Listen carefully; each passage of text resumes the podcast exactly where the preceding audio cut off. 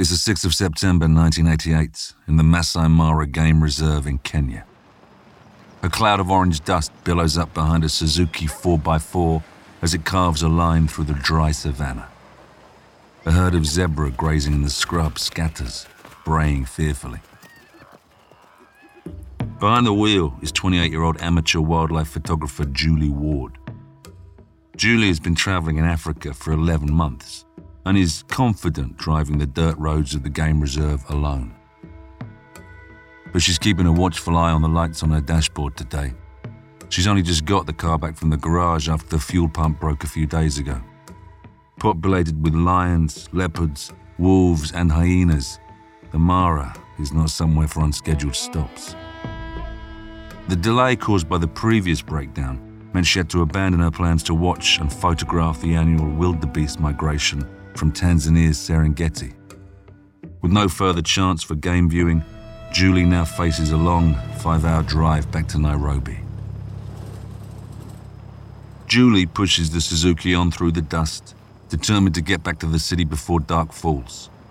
She's only got a few days left in Africa before she's due to fly home, and she's looking forward to seeing her landlord and his wife for a farewell dinner, too. The dirt road she's on is level, clear, and relatively well maintained for a Kenyan highway, but it is the longest route through the park. There are a number of smaller tracks which could feasibly cut vital time from her journey. She glances at her watch, then up at the sun. A faded sign off to the right, barely legible under thick dust, marks one of those shortcuts now. It wouldn't be the first time she'd veered off the main road in the park. It's often the best way of finding the more elusive animals. Still, Julie hesitates at the turning. According to the map, it should take her through the currently dry bed of the Sands River and set her on the road to Nairobi. Could save about half an hour. But it's an isolated trek. Should she risk doing it alone? Tragically, Julie never arrives in Nairobi. In fact, she never leaves the Masai Mara. What follows is an international murder investigation that reaches the highest levels of the Kenyan government. Multiple police forces from both Kenya and Britain, including a team of detectives from Scotland Yard, take part. For over 30 years, the driving force and only continuity in the search for Julie's killer is her devastated father, John Ward. He uses millions of pounds of his own money and relentlessly follows every lead during hundreds of visits to Kenya. John's life has been dedicated to finding out what happened to his daughter Julie on that September afternoon in 1988.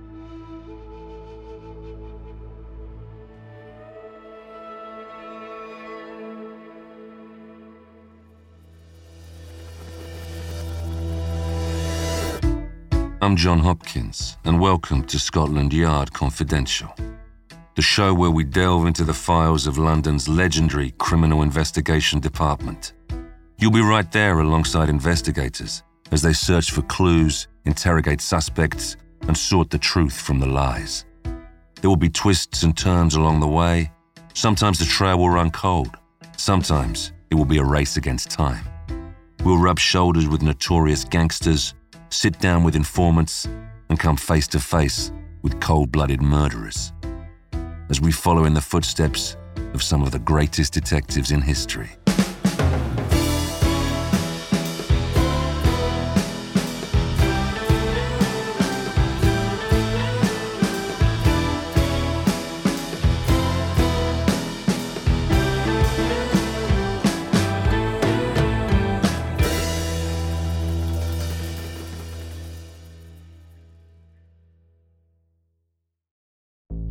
There's no better feeling than a personal win, and the State Farm Personal Price Plan can help you do just that.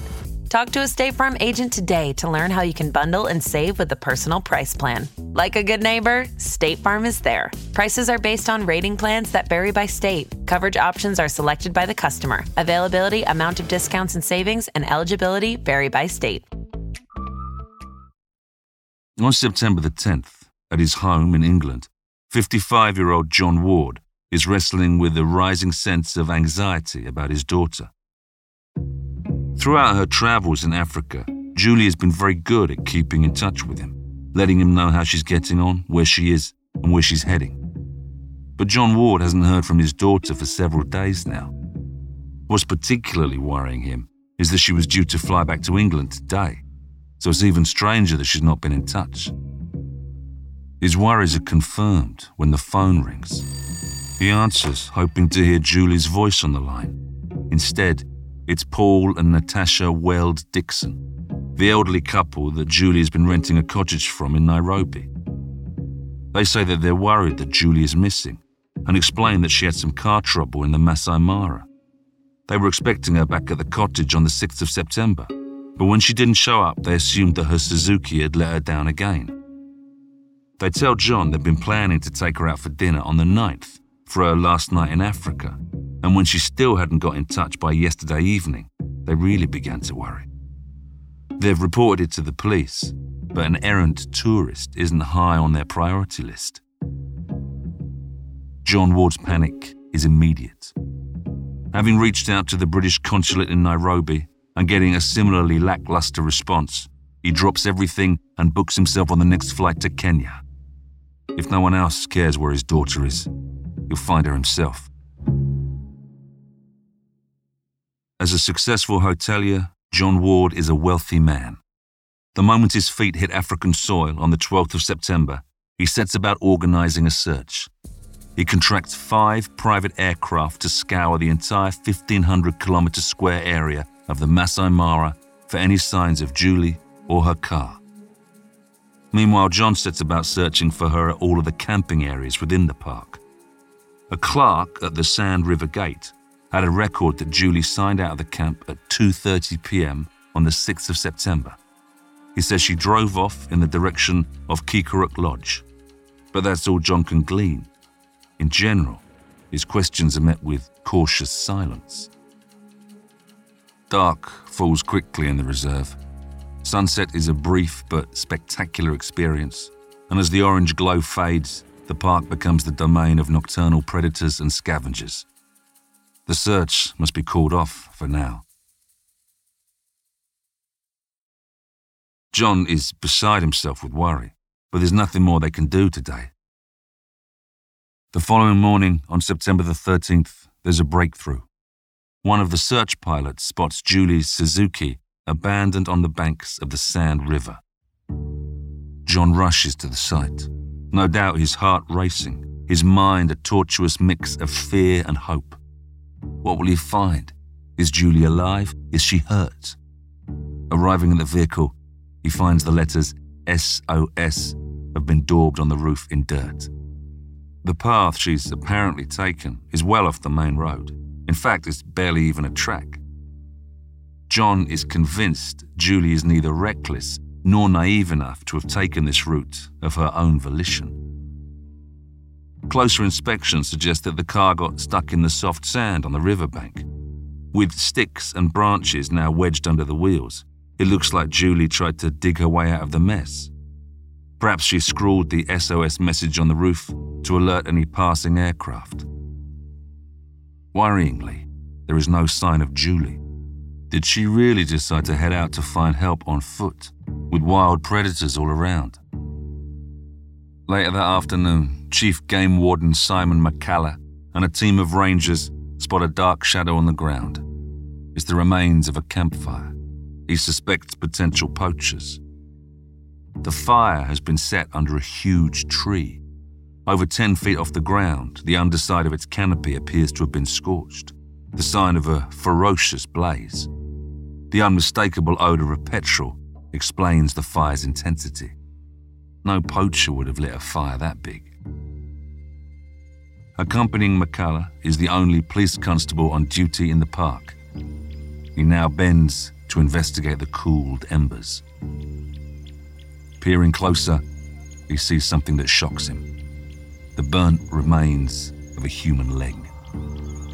The constable immediately calls the discovery in, requesting support from his colleagues at Sand River Police Station. Above the chirps of birds and crickets, the Masai Mara air soon thrums with a distant vibration. It grows stronger, becoming the angry clatter of incoming helicopter blades. As the aircraft hovers and sends the savannah dust swirling, the rangers' hearts sink. They can guess the identity of the passenger, the father, whose world is about to crumble. Arriving in the remote clearing, a distraught John Ward is presented with the hideous truth that a human body has been destroyed here. A dismembered leg, part of a human jaw complete with dental work, and a lock of hair have been found. John drops to his knees. Scrabbling through the ashes, he searches for something he can conclusively say belonged to Julie. The stench from the ashes must be unbearable. Burnt flesh and fuel. His hands covered in the oily black, he sits back. There is nothing here that he can positively identify as hers. But in his already breaking heart, he believes that these remains must be his daughter's. The search for the missing Julie is brought to an end. As the police remove evidence from the site, John can now only wait for confirmation of his worst fears. The death of a young Western woman in Kenya's prime tourist location quickly makes international news and is the last thing authorities want. Despite the terrible scene of the fire, the smell of fuel, and the presence of human remains that are presumably Julie's, incredibly, local police play down suspicion of foul play. They point out that there was no blood at the site and no sign of a struggle. They seem determined to find some other, less malicious explanation as to how to parts of a human body may have ended up in a fire pit in the Masai Mara. The initial conclusion is that, having got stuck in the riverbed, Julie walked into the bush to find help. They go on to claim that she must have then been killed and devoured by wild animals. There is no attempt to explain how her remains might have ended up being doused in fuel and set alight. On the 15th of September, John Ward finally gets the news he's been dreading. The remains are indeed Julie's. The report is shared with him by Kenyan pathologist Dr. Shaker. In contradiction to the police's theory about an accident involving wild animals, Dr. Shaker says that Julie's leg and jaw were both cleaved with a large and very sharp blade. In his considered view, Julie was murdered. They are words no father should have to hear. Yet somehow John steels himself. He is determined to see the killer brought to justice. Kenyan police, however, are quick to refute Dr. Shaker's official findings. In fact, when they next talk to John, they have a new theory. They now believe Julie was first struck by lightning and then eaten by predators. It's hard to imagine how John must have reacted to such a preposterous and insulting suggestion. Aside from the pathologist's report, he has seen the evidence himself. He knows the truth. But the police stand firm. That's their conclusion.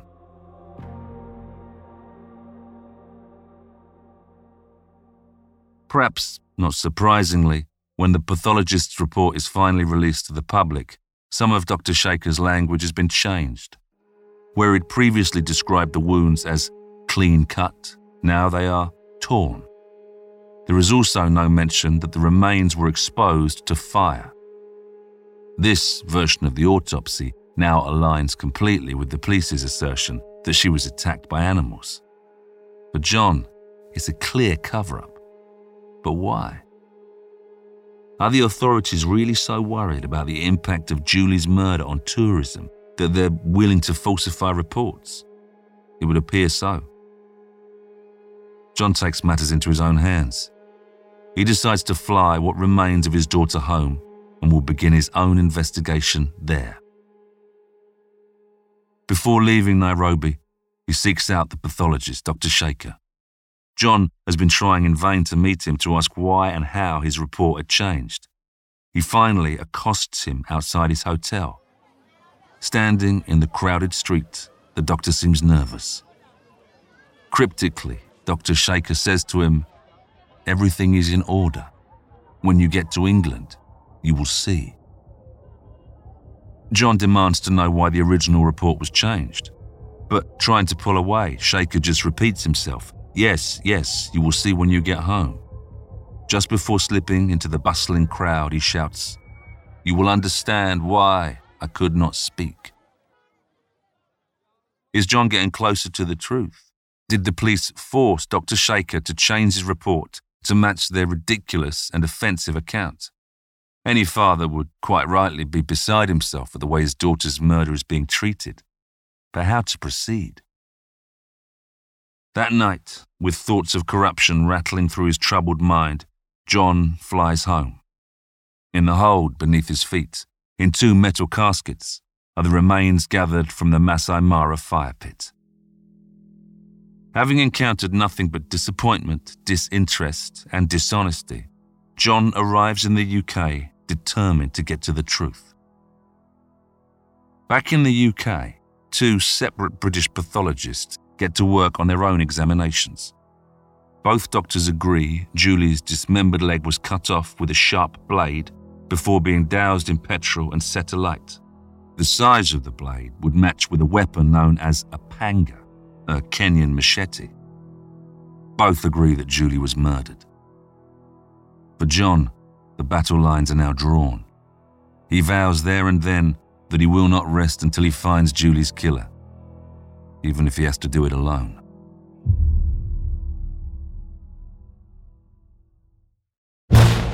I'm Darnell Ishmael, guest host of Bass Reeves No Master But Duty, the special four part miniseries from Solved Murders.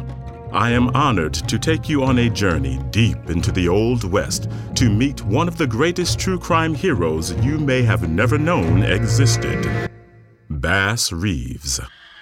No Master But Duty reveals the true story of a formerly enslaved man who went on to become one of the most legendary U.S. deputy marshals in the American West, bringing justice to over 3,000 criminals. Follow Solved Murders and catch all four episodes of Bass Reeves No Master But Duty. Listen for free. Only on Spotify. For the next six months, John Ward continues to fly back and forth between the UK, Nairobi, and the Masai Mara, conducting his own inquiries and gathering evidence. He meets nothing but lies, illogical statements, and silence at every turn. The stench of corruption and conspiracy hangs over every interaction. In April 1989, after relentless pressure from John, the Kenyan superintendent has finally had enough. He announces that their investigation is now closed. Their final, now even more ridiculous verdict is that Julie took her own life and that animals subsequently destroyed her remains. They say she tried to hack herself to death with a panga, and when she failed, she set herself on fire. John's distress is mounting, but so is his determination.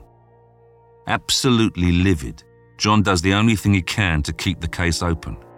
He contests the Kenyan pathology report. As a result, in Nairobi, a coroner's inquest is held between August and October 1989.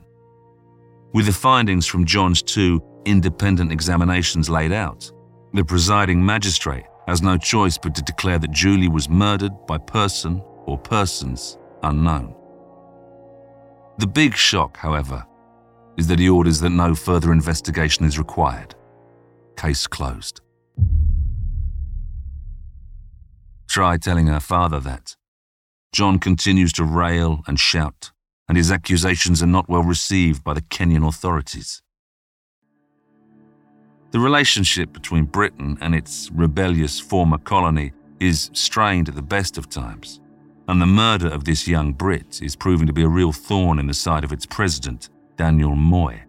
After more than a decade in power, and having fought off a coup to stay there, his message of maintaining safe and peaceful Kenya is essential to managing Western criticism of his authoritarian rule. In a meeting with the British Foreign Secretary Douglas Hurd at the end of 1989, President Moi admits that solving the murder has proved to be beyond the abilities of his own police. In the face of John's accusations of deliberate state obstruction, in a surprising move, President Moi requests the help of the world's premier detective force, Scotland Yard. Finally, John sees a glimmer of hope. Whether incompetence, as the president claims, or corruption, as John suspects, at least now they can start afresh. Surely Scotland Yard will get to the truth of the matter. After a two week review by one of the yard's superintendents, it's agreed there are huge gaps in the original investigation, and there is a murder case to answer. For the first time since he found his daughter's remains, John Ward must feel hopeful that he has someone on his side of the investigation. I don't want this gathering dust, the superintendent reassures him. In February 1990, Scotland Yard detectives Searle and Shipperley arrive in Nairobi. Now, reluctantly assisted by the Kenyan officer in charge of the original investigation, they set about unpicking the facts from the fiction, and they've got their work cut out. Nearly 18 months have passed since Julie was killed. Any forensic evidence that might have existed is likely long since destroyed by time or the elements. It's hard to know if the detectives truly believe they can still catch the killer. But they are part of an elite organization, and the very least they will do is clean up all of the errors made in that first inept inquiry. They're not long into their own investigation, shuttling between the chaotic city of Nairobi and the arid splendor of the Masai Mara, when they begin to realize that the original police work was not just inept, but possibly willfully so. A disturbing lack of care was shown by the local force, which led to significant errors and oversights. A brief search of the records from the Mara campsites revealed there were 183 tourists camping in the park at the time. Apparently, none of them were interviewed by the police, and all of them have now moved on. An even bigger error was that not a single ranger working in the park had been questioned.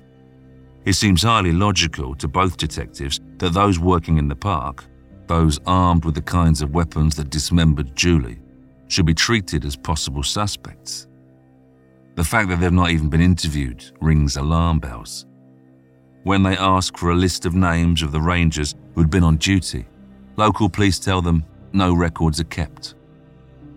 However, when they ask for the same list in the park, they're in for a surprise.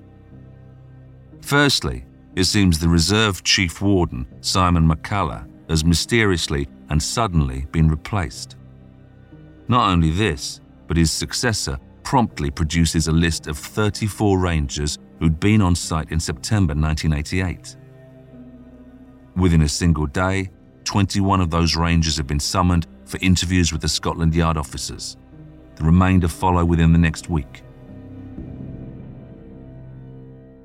While most of the rangers have nothing to add to the investigation, Searle and Shipperley begin to focus on one particular isolated ranger post near to where Julie's Jeep was found.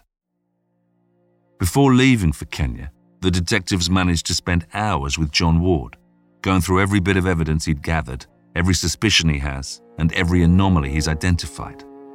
Something John feels was never pursued adequately is the fact that a small lithium camera battery and a toothpaste tube of the brand Julie used were both found at the Ranger post. It was a fact dismissed by the police at the time, but John remains convinced that they are proof Julie was at the Ranger post at some point before she was murdered. Normally, five Rangers are assigned to each post, but on the 6th of September 1988, three were on leave. That leaves only two, both local men Jonah Magiroi and Peter Kipeen. And to the detectives from Scotland Yard, their statements are suspicious to say the least. Both men say they never patrol further than 500 metres from the post, and certainly not as far as the gully where Julie's car was found. This contradicts their recorded movements on other days. They also claim not to know the area well, but as two local lads, they would likely know the whole reserve like the backs of their hands. Are they lying? If so, why? And how had these two been overlooked as suspects? After just two weeks in the country, Scotland Yard detectives Searle and Shipperley begin to form an opinion of what really happened to Julie. Despite everything John had provided them with in terms of evidence, research, theory, and speculation, they are obliged to draw their own conclusions. And draw them they do. The two Rangers' suspect statement, coupled with the fact that they were perhaps deliberately ignored by the original police inquiry, mean that Searle and Shipperley are convinced the men are responsible for Julie's murder. They believe the Rangers discovered Julie in her car while patrolling for poachers. They then likely brought her back to their ranger post under the false offer of help. There, detectives presume they held her against her will before killing her and dismembering and destroying her body. All they need to do now is prove it. A small team of local police, led by British detectives, descend on the ranger post and its surrounding tin huts ready to search for the evidence they need. As they open the door on the first hut, even the local men step back. The smell coming from the hot tin shack is overpowering. Years of discarded food, clothes, and general rubbish lie decomposing on the dusty floors. One of the Kenyans covers his nose and mouth, muttering angrily that it hasn't been cleaned for years. But that is exactly what Searle and Shipperley were hoping for. If they're going to find any evidence that Julie was here, it will be hidden amongst this rotting waste. Bracing themselves against the foul stench, the team sets to work. By the end of the day, they're ready to send dozens of bin bags back to the UK for detailed forensic analysis. If they're going to get an arrest warrant, they'll need proof rather than suspicion. For now, under Kenyan law, they're allowed to detain their two suspects without charge. And that's what they do. The two rangers are taken into police custody. The case is alive once again. But when John Ward hears the news, he's far from pleased. He too has studied the movements of the park employees and has previously stated that he doesn't believe Julie was killed by any of the rangers. Not only has Scotland Yard sidelined him in their investigation, he thinks their line of inquiry is a waste of time. He believes there are far more compelling leads that would be better off exploring. As it turns out, the two rangers are only held in custody for a few days before being released, with the reluctant agreement of Searle and Shipperley. It's decided that Kenyan police will keep tabs on them and arrest them the moment concrete forensic evidence is found. Feeling as though they've done all they can for now, Searle and Shipperley return to England, their hopes still pinned on the Yard's forensic labs finding the evidence they need. As the months drag on, results remain negative. Nothing in those bags comes back to Julie. But the detectives are single minded in their conviction. The circumstantial evidence is compelling. The battery and toothpaste tube police initially disregarded coupled with the men's dubious statements and obscured record of their movements. But is it enough to convict them? Finally, on the 12th of February 1991, with mounting pressure from these respected detectives, Kenyan prosecutors finally concede. The two rangers are charged with Julie's murder. John is understandably concerned. Although glad of Scotland Yard's involvement, he can't help thinking the evidence is weak. In fact, he's convinced that the Rangers are little more than pawns in this case. He is sure that those higher up in the chain, like former Chief Game Warden Simon Makallah, know far more than they've ever let on. Makallah's movements after Julie's death were highly suspect. He also feels Makallah has helped obstruct and frustrate the initial investigation. If so, why? to protect himself or someone else. Either way, John doubts it'd be for the sake of two lowly rangers. Unfortunately for John, Makallah seems to have protection from on high that makes him almost untouchable. Now, with the trial approaching, John worries that the courts will just put these two rangers on the stand, convict them, and wash their hands of the case, leaving the higher ups to go scot free. has Scotland Yard really got it so wrong? Despite promises of a quick resolution, the trial of the two Rangers doesn't get underway until 1992. When it does, it is as confused and haphazard as the original investigation was. While the prosecution does their best to form a plausible case, their lack of concrete evidence is a lingering problem. Soon, suspicion shifts to a clerk in the game reserve who falsified Julie's signature on an exit ledger from the camp gate. Then, later in the trial, the finger moves to the police constable on duty at the time. Eventually, the whole trial dissolves into chaos. Who exactly is the accused here? In the end, all four men are acquitted due to the lack of evidence. John Ward is frustrated but unsurprised. He's been saying all along that the Rangers were a distraction. But there is hope. Surprisingly, at the end of the trial, the presiding judge recommends an investigation into the former chief game warden, Simon Makallah.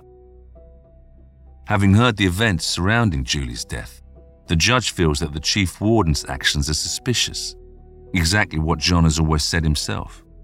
With their case against the Rangers thrown out, detectives finally agree to look a little closer at Simon Makallah. The first question to look at is why, as chief warden, Makallah did not actively take part in the search for the missing Julie Ward.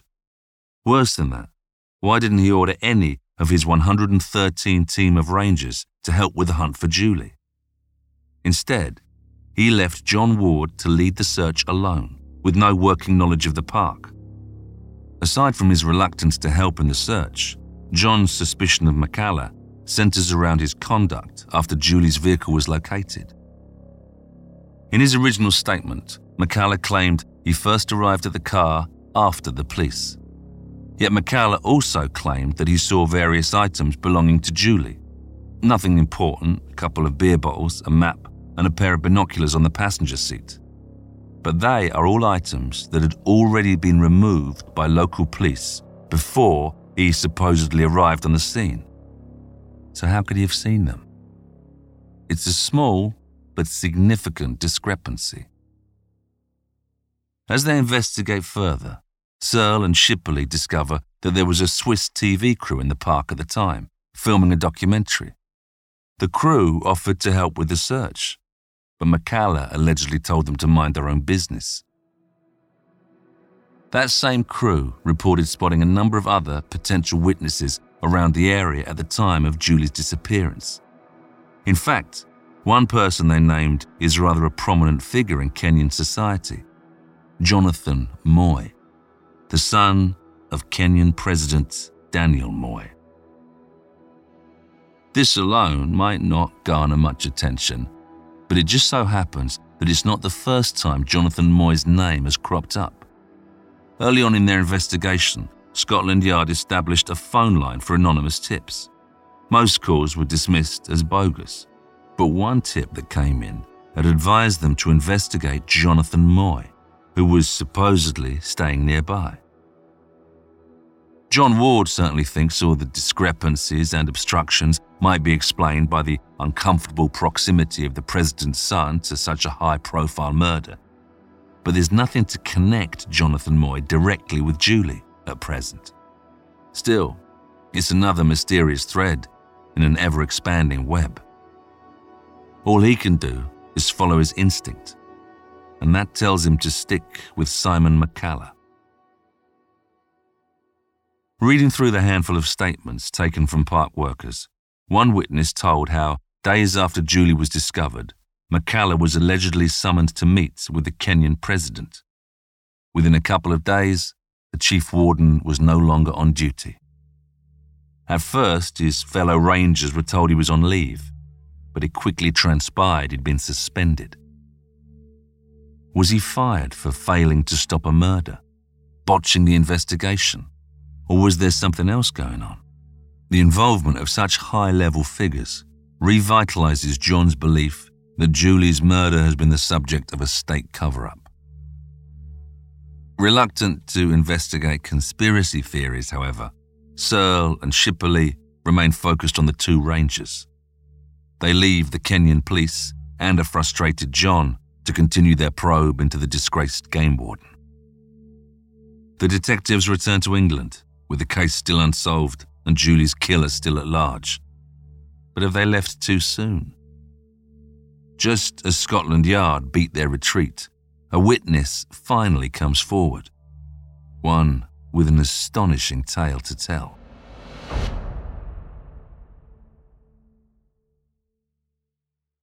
In 1992, a government whistleblower, or dissident, depending on your point of view, a man called Valentine Kodipo, opens up about his time working for the notoriously corrupt Moi regime. His detailed statement is given to the Forum for Restoration of Democracy, a political movement battling to end the oppressive single party system under President Moi. Amazingly, as part of Kodipo's testimony, he claims that he witnessed Julie's murder. Not only this, but that the killers were high ranking individuals in Moi's government. He claims these individuals were involved in secret militia training camps hidden in the Mara Reserve. Apparently, when Julie went off road, she ran into one of these covert encampments. A fatal error. He goes on record about what he saw that day. Everyone in the group was whipping her with hippo hide whips and shouting questions at her about her movements and what she knew about them. They thought she had been spying on them. It's an incredible accusation. But is it to be trusted? It could be genuine witness testimony. Then again, it could also be political opportunism. Kodipo indicates he can identify the culprits, but he stops short of naming names. John Ward's head must be spinning. Along with Makallah's suspicious behavior, the meeting with the president days after the murder, and the reluctance of local police, it all tracks. And yet it seems outrageous. The Kenyan government, of course, denies the claim, as well as the existence of any such militia camps. And with Daniel Moi still very much in power, no one will comment on the suggestion that his son was involved in the murder of a young British woman. With no new evidence and only the weight of suspicion to guide them, the investigation of Simon Makallah also fizzles out. For John Ward, it must feel as though he's losing the fight. After so many years of searching and relentlessly following even the smallest leads, the loss of impetus must be a bitter pill to swallow. Someone out there knows what happened to Julie. In fact, someone out there is responsible.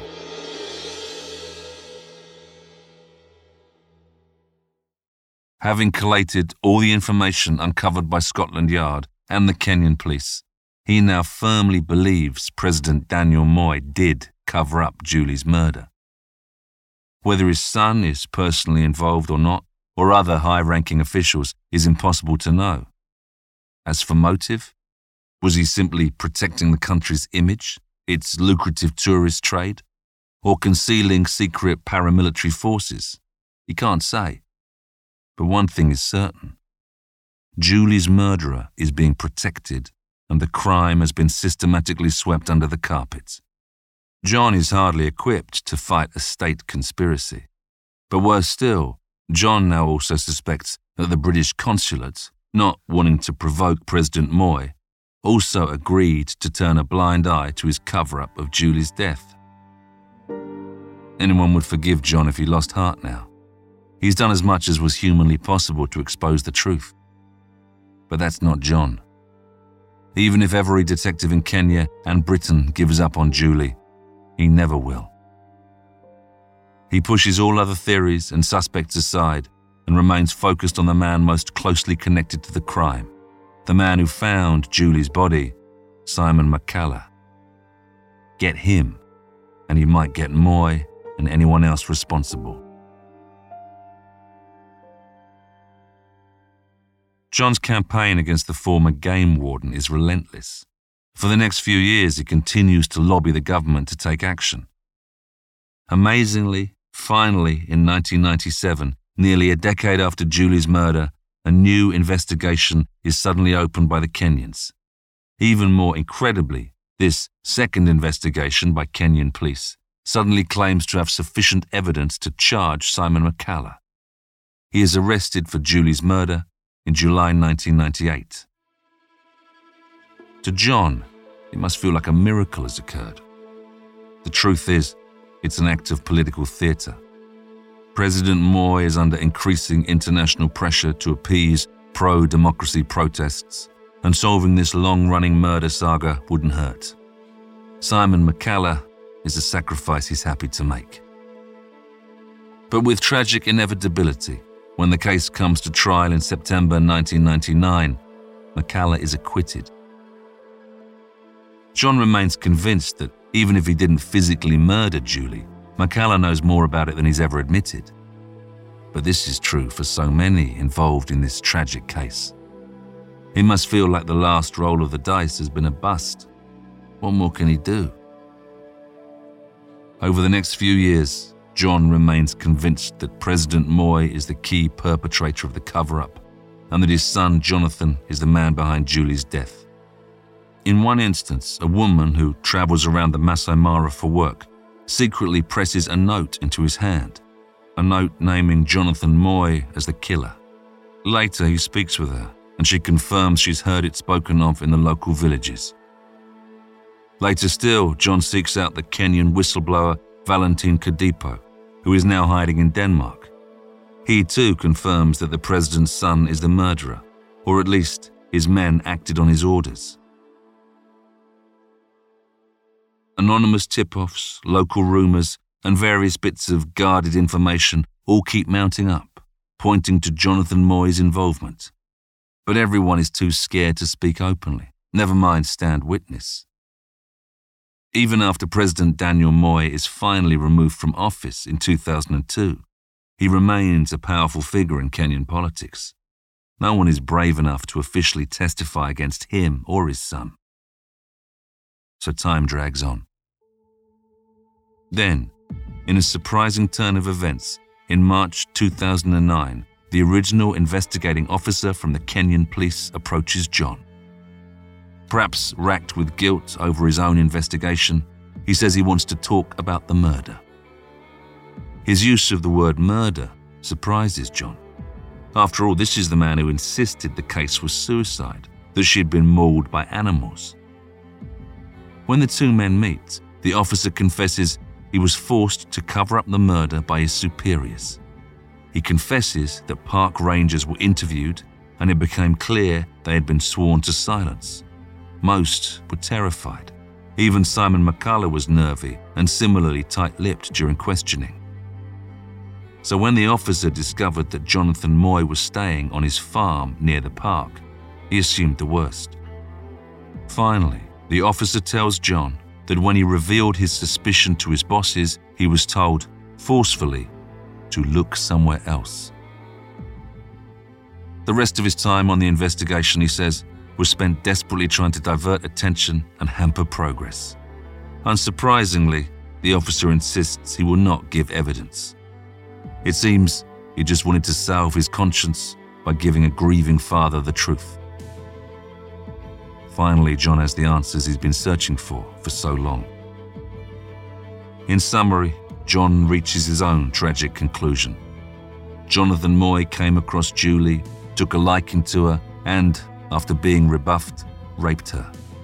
Fearing consequences, he then ordered his guards to kill her.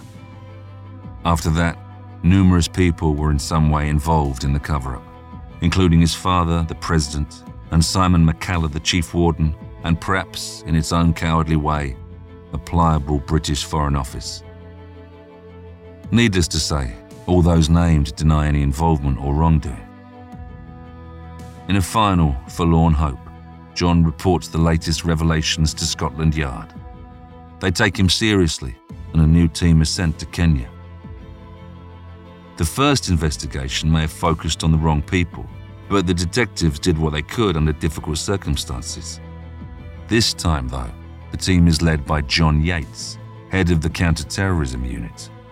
With advances in DNA analysis, there is a hope that new forensic evidence can be uncovered but answers in the case which has dogged everyone for so long continue to remain elusive. The only person ever willing to testify against Jonathan Moi, Valentine Kodipo, has now passed away. Despite a number of other suggested leads, the detectives simply can't pull together enough evidence or witnesses to bring charges against one of the most powerful families in Kenya. Ultimately, this investigation, like those which ran before it, comes to nothing too. Years pass frustratingly slowly, but John remains convinced that he can bring Moi to justice. In 2018, he asks for a DNA sample from Moi. As with so many of John's attempts, the request is ignored. When Jonathan Moi passes away from pancreatic cancer in 2019, speculation about his involvement in Julie's murder hits the papers once again. He goes to his grave denying the charges. His father, the indomitable President Daniel Moi, also dies just a couple of months later, in February 2020. With both men gone, will terrified witnesses finally speak up? John offers a nearly £80,000 as a reward for information. None comes. Now in his 80s, John Ward feels he has the answers he wanted, but not the closure. For Scotland Yard, although their investigation is at an end, they'll always remain open to new leads. They maintain they did their best in impossible circumstances. For now, the game reserve murder must remain frustratingly, officially unsolved. And John Ward's quest for justice continues.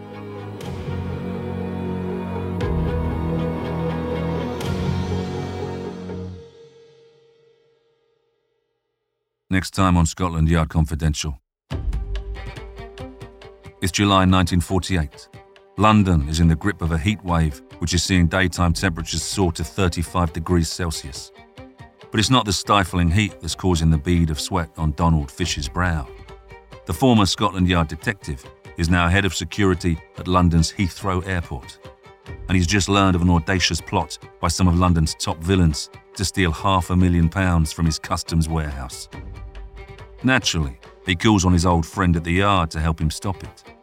The heist and the ensuing bloody battle enters Scotland Yard folklore as the most brutal but most successful sting operation in the flying squad's history, with both cops and robbers carrying the scars from the Battle of Heathrow for the rest of their lives.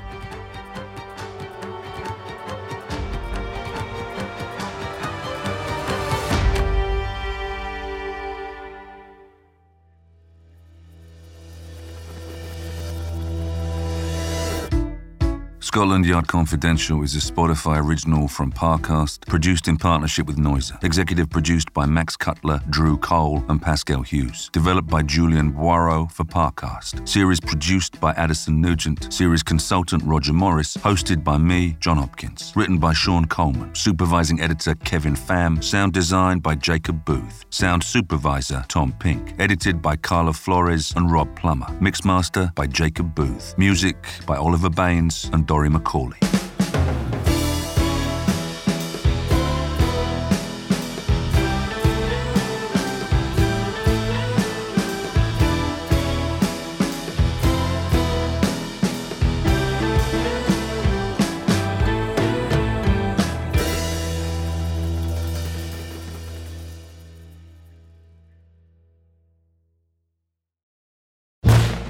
Darnell Ishmael. This February on Solved Murders, join me for a four part miniseries on the incredible life and career of Bass Reeves, one of the preeminent U.S. deputy marshals in the American West. In Bass Reeves' No Master But Duty, discover how a man born into slavery took freedom by force and brought over 3,000 criminals to justice, including his own son. Follow Solved Murders and catch all four episodes of Bass Reeves, No Master But Duty. Listen for free, only on Spotify.